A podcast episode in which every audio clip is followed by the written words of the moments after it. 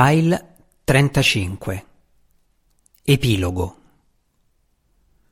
Di tutte le razze dei reami conosciuti, nessuna confonde o è più confusa degli umani.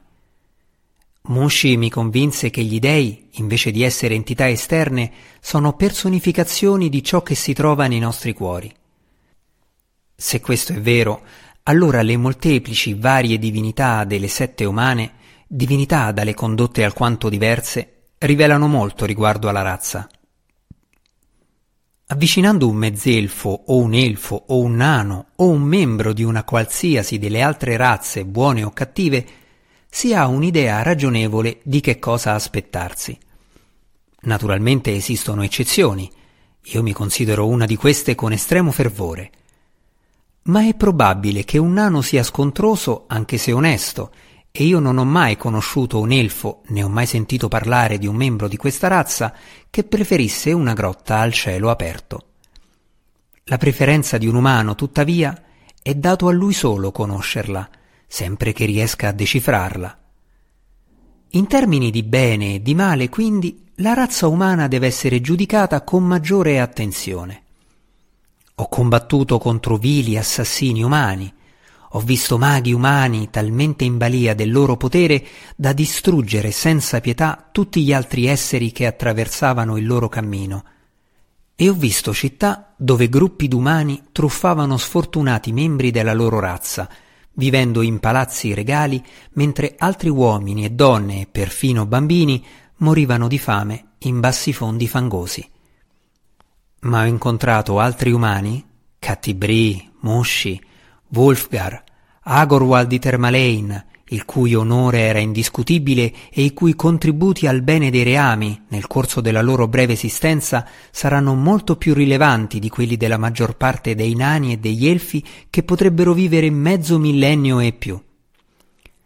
Sono veramente una razza che disorienta e il destino del mondo si trova sempre di più nelle loro mani che si spingono sempre più lontano. Può rivelarsi un delicato equilibrio ma certamente non sarà monotono. Gli umani racchiudono in sé la gamma delle personalità più completamente di qualsiasi altro essere. Sono l'unica razza buona che faccia guerra a se stessa con frequenza allarmante. Gli elfi della superficie sperano che questo abbia fine.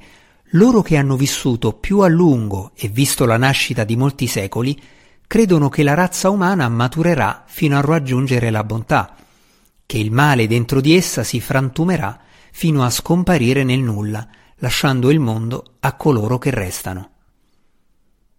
Nella mia città natale ho assistito ai limiti insiti nel male, all'autodistruzione e all'incapacità di raggiungere obiettivi più elevati, anche obiettivi basati sull'acquisizione del potere. Per questa ragione anch'io avrò speranza per gli umani e per i reami. Come essi sono estremamente diversi, lo stesso vale per gli umani, i più duttili, i più abili a essere in disaccordo con ciò che scoprono falso all'interno di se stessi.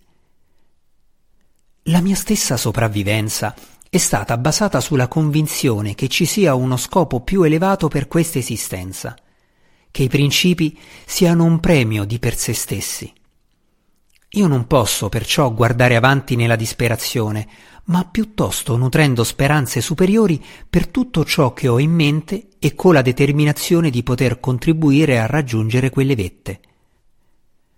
Questa è la mia storia, quindi, raccontata nel modo più approfondito, per quanto ho saputo ricordare, e con tutta la completezza che ho deciso di divulgare. Il mio è stato un percorso lungo, pieno di solchi e di barriere, e soltanto ora che mi sono lasciato alle spalle così tanto e così tanta strada, sono in grado di riferirlo onestamente. Non guarderò mai a quei giorni ridendo, il tributo è stato troppo ingente perché possa filtrare l'umorismo. Ricordo spesso Zacnafein, tuttavia, e Belwar, e Mushi, e tutti gli altri amici che mi sono lasciato alle spalle. Inoltre mi sono posto spesso il problema dei molti nemici che ho affrontato, delle molte esistenze a cui le mie lame hanno posto fine. La mia è stata una vita violenta in un mondo violento, pieno di nemici miei e di coloro che mi sono cari. Sono stato lodato per il taglio perfetto delle mie scimitarre, per le mie capacità in battaglia, e devo ammettere che molte volte ho consentito a me stesso di provare orgoglio per quelle abilità imparate duramente. Ogni qualvolta mi allontano dall'eccitazione e considero la cosa nel complesso, tuttavia, mi rammarico che le cose non siano potute andare diversamente. Mi addolora ricordare Maso Giunet, l'unico drò che io abbia mai ucciso. È stato lui a iniziare il nostro combattimento e mi avrebbe certamente eliminato se io non mi fossi rivelato il più forte. Posso giustificare le mie azioni in quel giorno fatale, ma non sarò mai a mio agio per il fatto che siano state necessarie. Dovrebbe esserci un modo migliore della spada. In un mondo così pieno di pericoli, dove apparentemente a ogni angolo di strada incombono orchi e troll, colui che è in grado di combattere è spesso acclamato come un eroe e gli vengono tributati generosi consensi. Io dico che l'alloro dell'eroe non si limita a comprendere la forza del braccio o la prodezza in battaglia.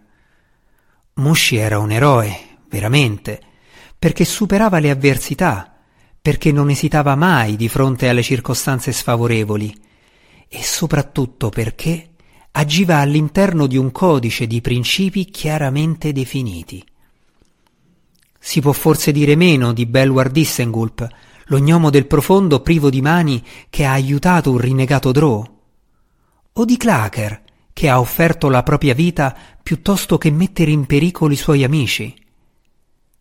Allo stesso modo io definisco eroe Wolfgar delle lande di ghiaccio, che ha aderito a un principio che va al di là della brama di battaglia. Wolfgar ha superato le false percezioni della sua fanciullezza selvaggia, ha imparato a vedere il mondo come un luogo di speranza invece che un campo di potenziali conquiste.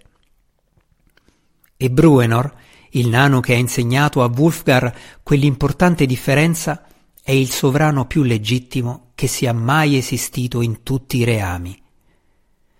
Incarna i principi che il suo popolo ha più cari e i suoi nani sarebbero lieti di difendere Bruenor con la loro vita stessa, cantandogli una canzone perfino con gli ultimi respiri d'agonia.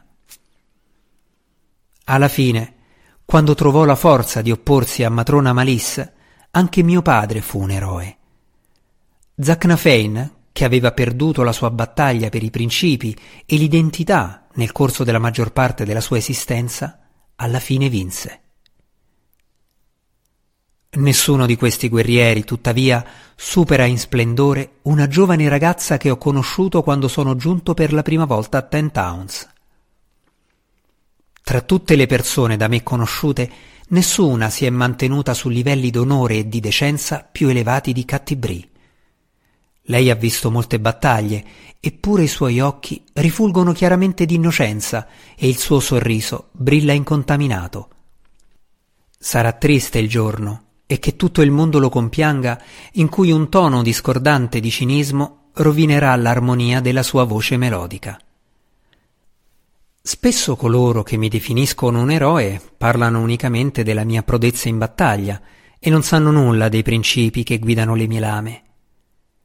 Io accetto il loro alloro per quel che vale, per la loro soddisfazione e non per la mia. Quando Cattibri mi definirà tale, allora consentirò al mio cuore di gonfiarsi di soddisfazione derivante dalla consapevolezza che sono stato giudicato per il mio cuore e non per il braccio che regge la spada. Allora oserò credere che tale alloro sia giustificato. E così la mia storia termina qui. Oso dire questo? Ora siedo comodamente accanto al mio amico, il legittimo sovrano di Mitril, e tutto è tranquillità, pace e prosperità. Questo Drow ha trovato davvero la sua casa e il suo posto, ma devo ricordare a me stesso che sono giovane. Possono restarmi dieci volte tanti anni quanto quelli che sono già trascorsi. E nonostante tutta la mia attuale soddisfazione, il mondo rimane un luogo pericoloso, dove un guardaboschi deve tenere fede ai suoi principi, ma anche alle sue armi. Devo credere che la mia storia sia narrata completamente? Credo di no. Drist Dourden. Fine dell'opera.